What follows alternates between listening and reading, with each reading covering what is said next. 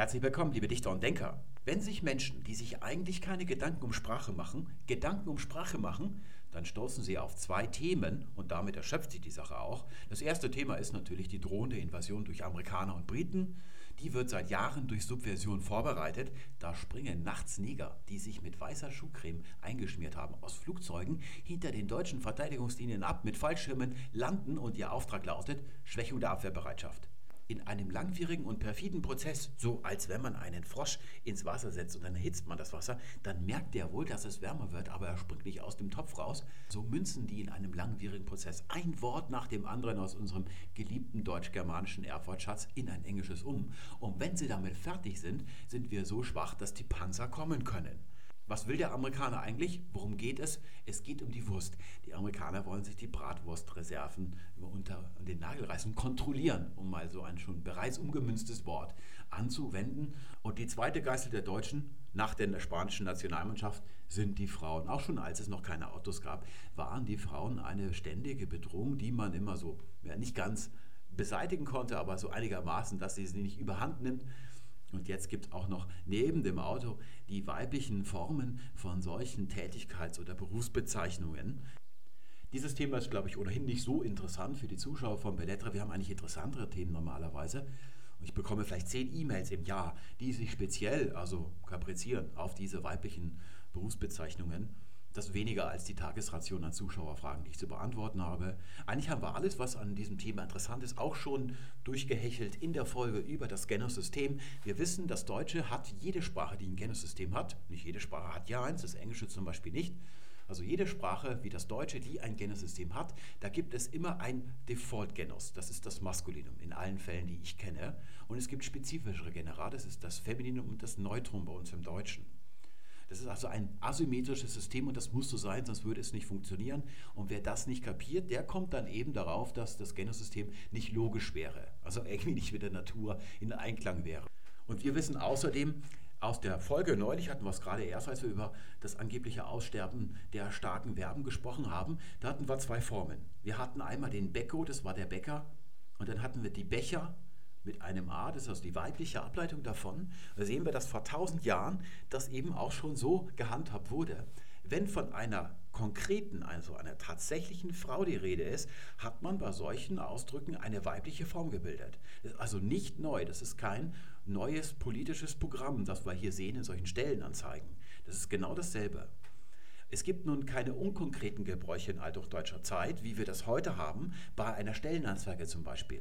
Da weiß man ja nicht, wenn man die aufgibt, ob es am Ende eine Frau oder ein Mann werden wird. Das ist ja eben noch unklar. Sowas hat es nicht gegeben, aber wenn es das gegeben hätte, können wir davon ausgehen, dass auch vor tausend Jahren das schon so gehandhabt worden wäre. Wenn also eine Frau ausdrücklich gemeint ist, dann benutzt man seit jeher eine weibliche Form. Und das Einzige, was sich ein bisschen geändert hat, ist, dass wir bei Stellenanzeigen zum Beispiel immer auch ausdrücklich heutzutage eine Frau meinen wollen, weil das unser gesellschaftliches Programm ist. Das ist die Grundlage. Ich weiß bei den E-Mails manchmal nicht, worum geht es demjenigen eigentlich, der das geschrieben hat? Der Macher der E-Mail, ja, hat der irgendwie Ärger damit, dass die Frauen überhaupt irgendwie Berufe machen und nicht zu Hause sitzen? Oder geht es dem nur um diesen formalistischen Gebrauch, wie man ihn eben in Stellenanzeigen findet? Oh, es ist ein kleiner Preis eigentlich, der wiegt nicht viel im Vergleich dazu, dass wir eben heute das gesellschaftliche Bild haben, dass es nicht darauf ankommt, ob man eine Frau oder ein Mann ist. Es ist ja dämlich, wenn man als Mann nach Hause kommt, da sitzt da so eine Frau, die hat den ganzen Tag nichts zu tun gehabt ja, und die himmelt einen dann den ganzen Abend an. Wer will das denn heute schon noch haben? Und da ist das also überhaupt kein Problem, denn in normalen Texten kommt das kaum vor. Ich habe mal folgenden Fall gehabt, da habe ich im Manuskript geschrieben, der Einbrecher entpuppte sich als Frau. Und da hatte ich also eine Lektorin, einen Ausnahmefall zum Glück, die wollte also, die Einbrecherin entpuppte sich als Frau. Die war halt ein bisschen dämlich, die Lektorin. Das sieht man also, ich glaube, das ist ein normaler Mensch da, also auf diese Idee nicht kommen würde, dass man da eben die Einbrecherin draus macht. Denn an dieser Stelle, wo der Einbrecher steht, das Subjekt dieses Satzes, ist ja eben noch unklar, was für ein Geschlecht der Einbrecher hat. Und dann benutzt man das Maskulinum als Default-Genus. Es ist also nicht so, dass hier ausdrücklich ein Mann gemeint ist. Genau das kann das Maskulinum eben nicht als Default-Tempus. Aber wenn Einbrecherin steht, dann ist es ausdrücklich eine Frau. Dann kann ich mir den Rest des Satzes, die Aussage des Satzes, nämlich dann sparen. Das wäre dann eben Unsinn. Eine andere Frage ist dann die, ob es heißt, sie ist Lehrer oder sie ist Lehrerin. Grundsätzlich ist beides richtig. Aber der Gebrauch Lehrerinnen, der ist durchaus üblich. Wir finden nämlich zum Beispiel in der älteren deutschen Literatur auch schon, wenn dann zum Beispiel einer ein Gedicht schreibt über eine Frau, dann benutzt er dann später den Ausdruck Freundin. Das ist also schon üblich gewesen, gerade weil eben solche Gedichte oder Texte von Männern meistens geschrieben worden ist. Es ist also bemerkenswert, wenn so einer mit einer Frau befreundet ist. Das ist also früher nicht so möglich gewesen, wie das heute war. Da finden wir eben in althochdeutscher Zeit Friundin, so lautet es in Althochdeutschen, Freundin mit dem T, das ist hochdeutsche Lautverschiebung. Im Englischen heißt es ja Friend, da muss aus dem D, also im Hochdeutschen, ein T werden. Und im Hochmittelalter kommt dann wieder die Binnenschwächung von solchen harten Konsonanten, stimmlosen Konsonanten dazu. Da haben wir also dann im Mittelhochdeutschen die Freundin. Und da kann es also auch schon sein, dass das Gedicht schon in der dritten Strophe ist. Ich kenne solche Fälle. Da wurde also schon ausdrücklich dargestellt, dass es sich um eine Frau handelt und dennoch wird hinten von Freundin gesprochen, nicht von Freund.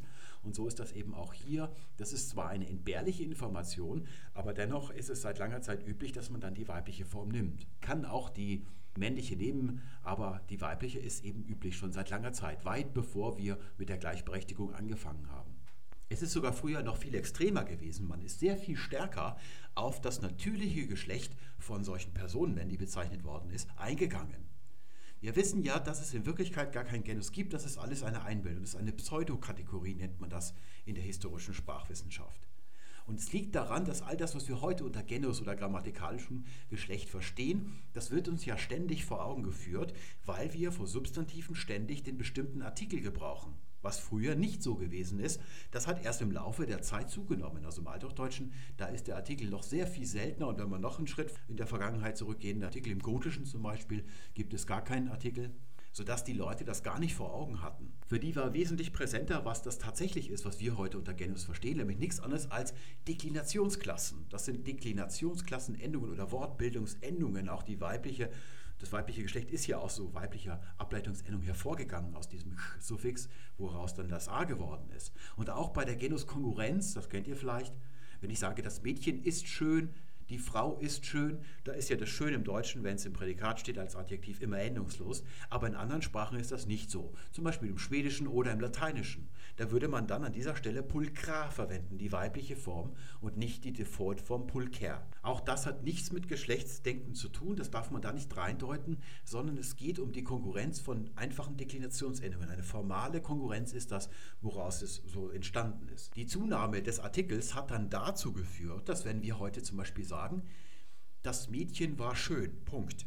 Und im nächsten Satz das Mädchen nochmal erwähnen und dann ein Pronomen verwenden, dass wir dann sagen, es hatte lange Haare zum Beispiel. Weil das Mädchen einen sächlichen Artikel hat davor, benutzen wir als Pronomen im nächsten Satz es. Das hat man früher nicht gemacht. Das ist erst durch den Artikel gekommen. Früher hat man dann mit sie weitergemacht, weil das Mädchen ja eine Frau ist. Und Pronomina beziehen sich ja nicht auf Substantive. Sie stehen nicht an Substantivsstatt, wie man in schlechten Grammatiken häufig lesen kann, sondern sie beziehen sich direkt auf das, was sie bezeichnen, also das Mädchen selbst. Und deswegen hat man natürlich sie verwendet. Und das ist dann irgendwie zurückgegangen. Das ist formalistischer wiederum geworden heute, weil wir so viel den Artikel gebrauchen. Wenn also früher von einer Frau die Rede war, hat man so viele weibliche Formen, wo es auch immer möglich war, verwendet. Und da habe ich eben heute hier entdeckt bei Bild.de, aber auch alle anderen Internetseiten von den Zeitungen, die haben das willfährig übernommen, was da anscheinend ursprünglich eine Pressemitteilung von Duden gewesen ist. Und da haben sie hier noch mehr dazu gedichtet, das kommt nicht von Duden selber bestimmt. Die haben nur gesagt, sie prüfen, ob sie das Wort Vorständin in den Duden aufnehmen wollen. Und die Bildzeitung hat dann noch Folgendes dazu gedichtet, was der Wahrheit widerspricht, müssen wir bald Vorständin sagen.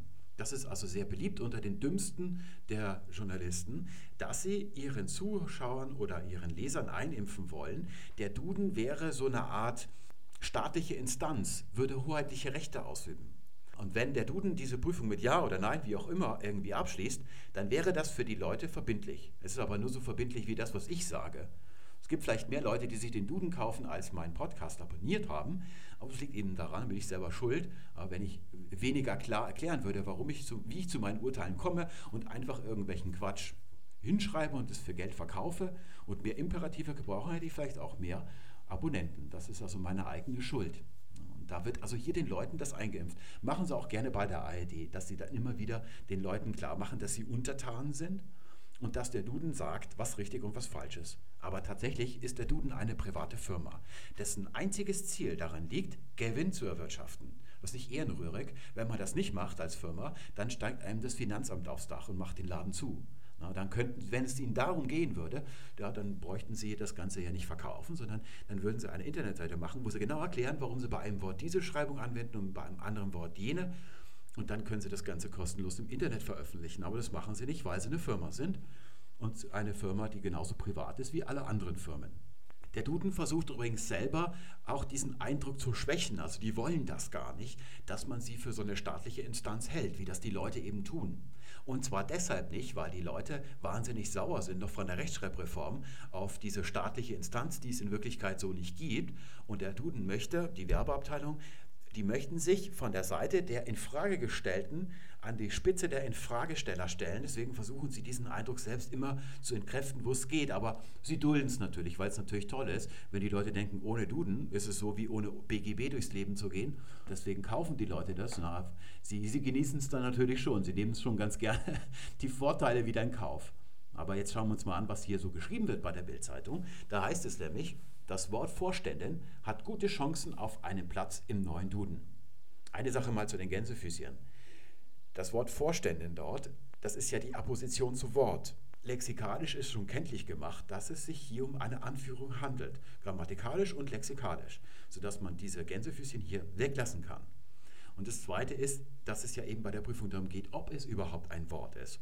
Da gibt es eben die schöne Phrase im Englischen, this is not a word, sagt man, wenn einer zum Beispiel irgendwas sagt, was nicht irgendwie im Wörterbuch steht, zum Beispiel beim Scrabble, ja, sagt man das, this is not a word. Und das gibt es im Deutschen nicht. Also das ist eben genau die Frage, ob es überhaupt ein Wort ist oder ob es keins ist. Bisher ist es eigentlich nur eine Bildung. Mit der steigenden Zahl der Frauen im Vorstand deutscher Konzerne werde auch der Begriff zunehmend verwendet, sagt der Leiter der Duden-Redaktion Werner Scholze-Stubenrecht der Nachrichtenagentur dpa. Da haben wir also die Quelle. In den Online-Duden wurde Vorständin mit dem Plural Vorständinnen deshalb bereits aufgenommen und auch für die gedruckte Ausgabe seien die Chancen gut. In der Top-Riege der deutschen Konzerne sitzen derzeit 15 Frauen. Bislang bezeichnen die meisten Firmen diese genau wie die Männer als Vorstand. Das machen sie eben nicht.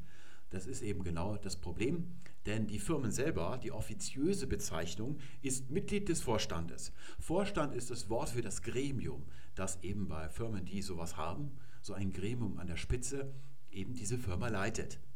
Der metonymische Gebrauch, dass man also ein Mitglied des Vorstandes als Vorstand bezeichnet, da wird eben das Kleinere für das Größere genommen oder das Größere für das Kleinere, das ist Metonymie. Das ist nur in der Umgangssprache so, aber in einer Stellenanzeige wird man das nicht finden. Und hier die Belege aus der Wirklichkeit. Wir beginnen mit einem Gegenbeispiel, das widerspricht also dem, was ich gerade gesagt habe. Und das kommt natürlich vom Axel Springer Konzern. Da sieht der Vorstand so aus, es gibt den Vorsitzenden, den Herrn Döpfner, und darunter kommt der Herr Bayer, der Herr Büchi, der Herr Lanz und der Herr Wiele. Und die sind jeweils Vorstand wiederum genannt für so eine Sektion. Zwei Möglichkeiten kommen da in Frage. Das Prinzip einer Metonymie ist denen hier zu hoch, die haben das also durcheinander gebracht. Oder die zweite Möglichkeit, was ich nicht für unwahrscheinlich halte, ist, dass diese einzelnen Sparten des Konzerns so ein bisschen autonom sind und die haben jeweils einen Vorstand als Funktionseinheit, die das leitet und der Vorstand ist als Funktionseinheit immer von einer einzelnen Person bezeichnet, sodass dann also hier das Metonymie-Prinzip aufgehoben ist. Also eine Person ist gleich der Vorstand und dann ist es natürlich nicht unpassend. In diesem Fall wäre es aber falsch, dann eine Vorständin draus zu machen, falls es jemals geschehen sollte, dass hier eine Frau in den Vorstand rückt, denn hier ist ja dann immer noch das Ganze die Funktionseinheit. Nur weil das von einer Person bekleidet wird, dieses Amt, ist es deshalb nicht eine Vorstellung, nur wenn es von einer Frau bekleidet werden würde. Dafür gibt es dann eben andere Ausdrücke, wie zum Beispiel Vorsitzender Internationales oder Vorsteher wäre auch noch möglich, aber das ist dann hier in solchen Bereichen eben nicht so üblich. Das zweite Beispiel, das auch so ist, das wäre von der Deutschen Bahn. Auch hier sehen wir, haben wir wieder nur Männer, keine einzige Frau ist mit dabei. Und die heißen auch Vorstand. Das sind auch jeweils wieder hier solche Sektionen. So wird das dann wahrscheinlich aufgefasst. Und deswegen kommt es zu diesen Ausdrücken. Als nächstes haben wir Siemens. Und da sind wir jetzt schon auf meiner Wellenlinie hier. Gibt es sogar zwei Frauen im Vorstand, siehe da. Und die heißen hier aber alle, das ist dann der Herr Löscher, das ist der Vorsitzende des Vorstandes. Und dann haben wir hier unten ein weiteres Mitglied. Da sieht es also hier, Mitglied des Vorstandes. So ist es also in gescheiten Konzernen die nicht so auf der Brennsuppe daher schwimmen. Da wird das also so bezeichnet. Die würden dann nicht Vorstand sagen, nochmal jeweils. Bei der Deutschen Bahn ist es dann natürlich was anderes. Und da haben wir hier die Brigitte, da heißt es dann Mitglied des Vorstandes, sodass wir diese Frage mit der Vorständin eigentlich gar nicht haben. Das nächste ist BASF und da sehen wir hier das Gruppenbild vom Vorstand. Da ist eine Frau dabei und das ist die Frau Sukale. Die kennt ihr noch, früher bei der Bahn gearbeitet. Es war die Frau, die gesagt hat, dass es unverantwortlich von den Lokführern wäre, von ihrem Grundrecht des Streikens Gebrauch zu machen. Diese Frau war das. Die hat sich da wochenlang immer vor die Kamera gestellt. Und von ihr heißt es hier auch 2011 Mitglied des Vorstandes der BASF SE, derzeit verantwortlich für Human Resources. Hier haben wir Volkswagen und da wird natürlich auch von den Mitgliedern des Vorstandes hier unten gesprochen. Auch hier haben wir keine einzige Frau mit dabei. Hier ist es dann zwar unterstützt durch die Vorstände und Geschäftsführungen der Marken. Da sehen wir also, das sind dann die Untervorstände von den einzelnen Marken. Und hier haben wir den Vorstand der Daimler AG. Und da finden wir tatsächlich unter dem Herrn Zetsche, da arbeitet eine Dr. Christiane Humann, die wollen wir uns mal gleich anschauen. Und sie ist Vorstandsmitglied, also nicht Vorständin oder Vorstand, die ist auch für irgendwie so Menschenkram zuständig, also Ethikzeug. Das ist also meistens so. Die Frauen, die dann in den Vorständen sind, die sind dann so für Frauensachen, für die weibliche Seite des Konzerns zuständig. Hier sehen wir die Ergo-Versicherung und bei der ist auch hier von den Mitgliedern des Vorstandes die Rede. Hier unten haben wir die Bettina, die schauen wir uns gerade mal an. Bettina wird sogar an zweiter Stelle genannt und sie ist verantwortlich für IT, ja, siehe an, also die Ergo-Versicherung. Und die Bettina ist natürlich auch nicht Vorstand, sondern sie ist dann hier Mitglied des Vorstandes der Ergo-Versicherungsgruppe, so wird das dann genannt. Und dann haben wir auch gesehen, die benutzen hier eben diese internationalen Ausdrücke, also Chief Information Officer. Das ist natürlich vorteilhaft im Hinblick auf das Gen, also das natürliche Geschlecht von den Inhabern. Und zu guter Letzt haben wir hier noch die Deutsche Bank. Da haben wir den Herrn Fitschen und dann haben wir den Jain, weiß gar nicht, wie man den ausspricht. Und da sehen wir hier die Mitglieder des Vorstands tragen gemeinsam die Verantwortung. Da wird auch von Mitgliedern des Vorstands gesprochen, so ist das also allgemein üblich. Und sehen wir also, hier gibt es einen Chief Financial Officer und dann gibt es hier eben unten andere, die werden auch mit englischen internationalen Ausdrücken benannt. Frauen gibt es allerdings keine, also so weit gehen sie dann bei der Deutschen Bank auch wieder nicht. Hier sehen wir also den Eintrag bei duden.de, Vorständin die. Und da heißt es in der Bedeutung weibliche Form zu Vorstand. Und da kann man hier schon erkennen, es wird einem ja nichts mitgeteilt. Es sitzen da Leute mit kurzärmeligen Hemden in der Redaktion, die hier das Ganze durcheinander bringen, also den metonymischen Gebrauch mit dem eigentlichen Gebrauch durcheinander gebracht haben und dann hier eben das ihren Lesern suggerieren und auch nichts erklären. Und wer da nicht geschult ist, der fällt dann da also drauf rein. Als Beispiele heißt es dann die Vorständin der Diakonie Städten. Da schauen wir uns gerade mal an, die Internetseite. Das ist also hier die Diakonie Städten. Und da sehen wir hier Vorstand der Diakonie Städten heißt es. Und sehen wir, hier haben wir also den Vorstandsvorsitzenden, den Pfarrer Rainer Hinzen und dann haben wir die Heide Rose Maas. Das ist also das einzige weitere Mitglied des Vorstandes, also nicht besonders groß. Und das sehen wir hier bei Google. Fünf Ergebnisse habe ich gefunden auf dieser Seite. Da wird also hier diese Frau Heide Maderie Maas als Vorständin in so Jahresberichten bei fünf Belegen. Und das ist dann der Grund, warum hier die Vorständin in den Duden aufgenommen wird. Das ist ein ganz tolles Beispiel. Eigentlich ist jeder Eintrag im Duden ein tolles Beispiel, aber das ist auch eins für die Art und Weise, wie der Duden oder da überhaupt, dass der Duden die Sprache ständig manipuliert. Und eigentlich kann man als Sprachwissenschaftler nicht tiefer sinken. Und es sind Sprachwissenschaftler, die haben alle ein Studium vorzuweisen von der Sprachwissenschaft bei Duden. Es ist natürlich nicht die Creme de la Creme der Sprachwissenschaft sowie die größte Koryphäe der Gehirnchirurgie natürlich nicht für den Pschirembel Einträge über das Gehirn verfasst, sondern der macht Gehirnoperationen oder forscht am Gehirn. Es ist klar, dass ein Sprachwissenschaftler, der was auf der Pfanne hat, sich nicht beim Duden als Redakteur bewirbt. Aber zumindest ist die Haltung vom Duden sprachwissenschaftlich. Die machen folgendes. Wenn sich da ein, zwei, drei Tölpel finden, die, die Vorständin sagen, wie bei der Diakonie Städten, da gibt es eine gewisse Grenze, die hängt anscheinend recht niedrig, dann nehmen Sie das Wort auf, aber was sie dann nicht machen, die Beleglage zu kennzeichnen.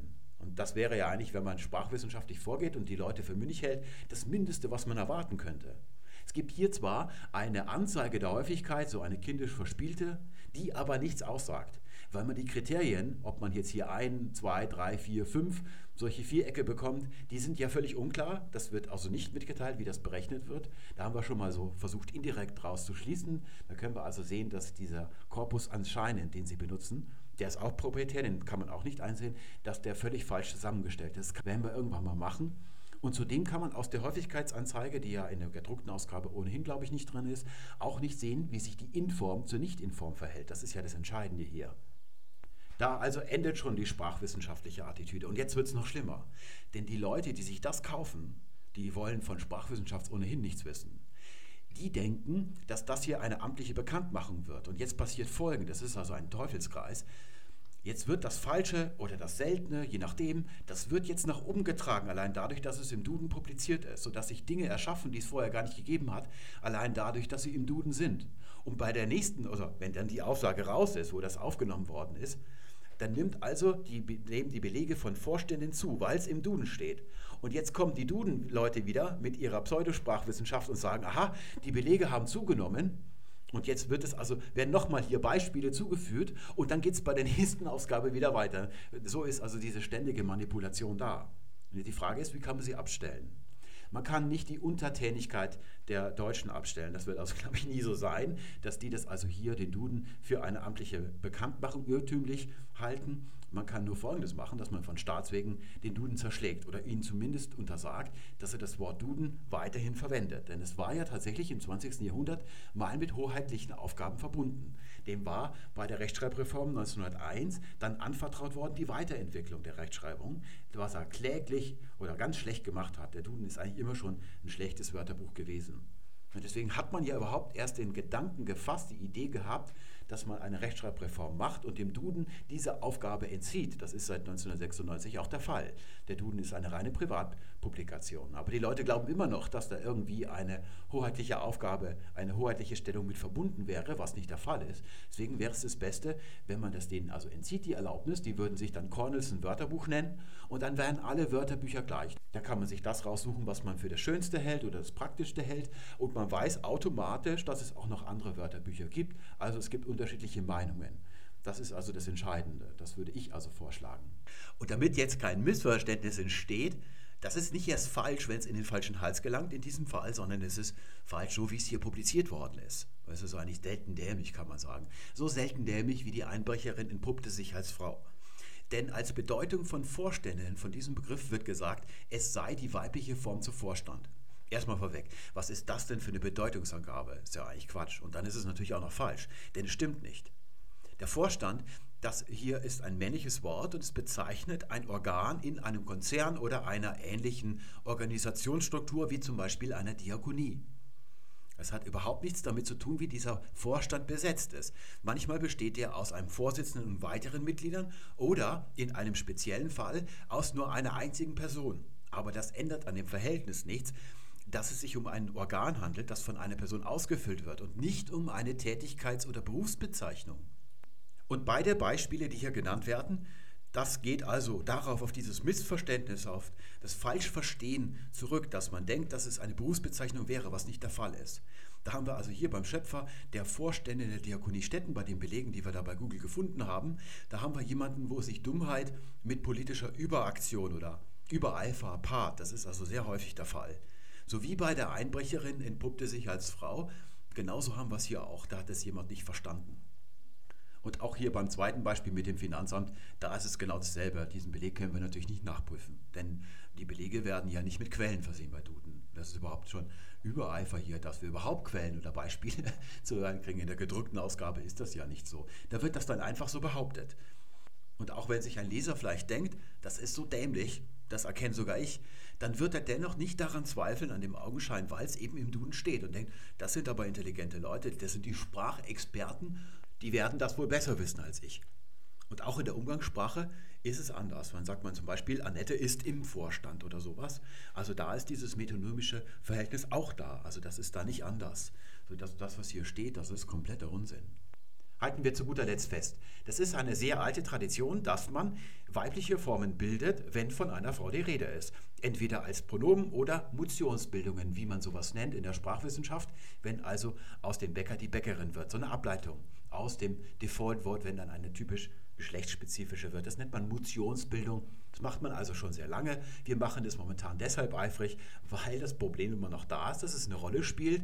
Dinge, für die man nichts kann, für die man sich nicht selbst entschieden hat, ob man Mann oder Frau ist, ob man heterosexuell oder homosexuell ist, ob man behindert ist oder nicht. Das sind ja Dinge, die man sich nicht aussucht, sondern die sich irgendwie zwingend ergeben aus dem Leben. Aber die dürfen keine Rolle spielen bei dem, was man aus seinem Leben machen will. Deswegen machen wir das momentan sehr formalistisch. Das wird auch wieder vorübergehen, dass es dann eben nicht Bäcker oder Bäckerin heißt in der Stellenanzeige in 150 Jahren. Aber dennoch wird es weiterhin so bleiben in der Tradition, wenn von einer Frau wirklich die Rede ist, wird auch eine weibliche Form benutzt. Nur eben hier bei diesem Beispiel, da funktioniert es nicht, weil das Ganze keine Tätigkeit oder Berufsbezeichnung ist, sondern ein Organ in einer Firmenstruktur. Anders ist es bei der Betriebsrätin.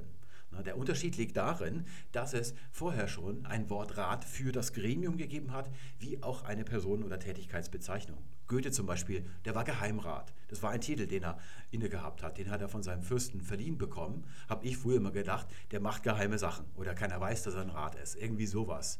Aber in Wirklichkeit Geheim, dieses Heim, das ist also das allumfassende, also ein Rat ohne bestimmte Aufgaben. Das ist eigentlich ein Geheimrat. Ne? Da haben wir also das, die Vorlage schon. Es gibt den Rat, deswegen gibt es dann auch die Betriebsräte. Das ist aber etwas anderes.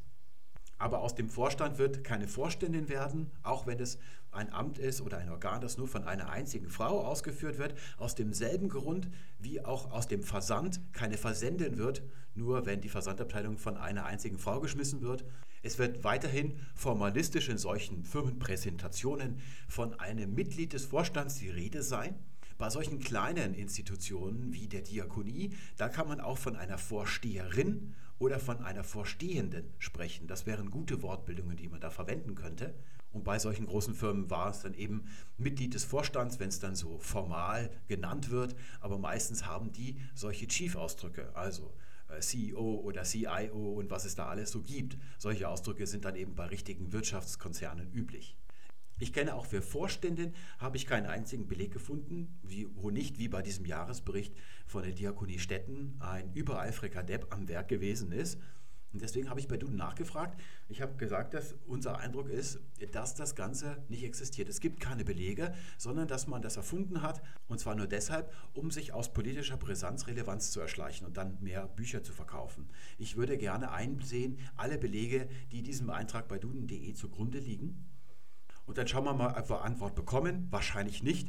Wer, wer, Duden antwortet grundsätzlich nicht, wenn da nicht irgendwie Geld bei rausspringt, dann kriegt man auch keine Antwort. Ich habe es auch schon mal über Universitätsinstitute probiert, das funktioniert auch nicht.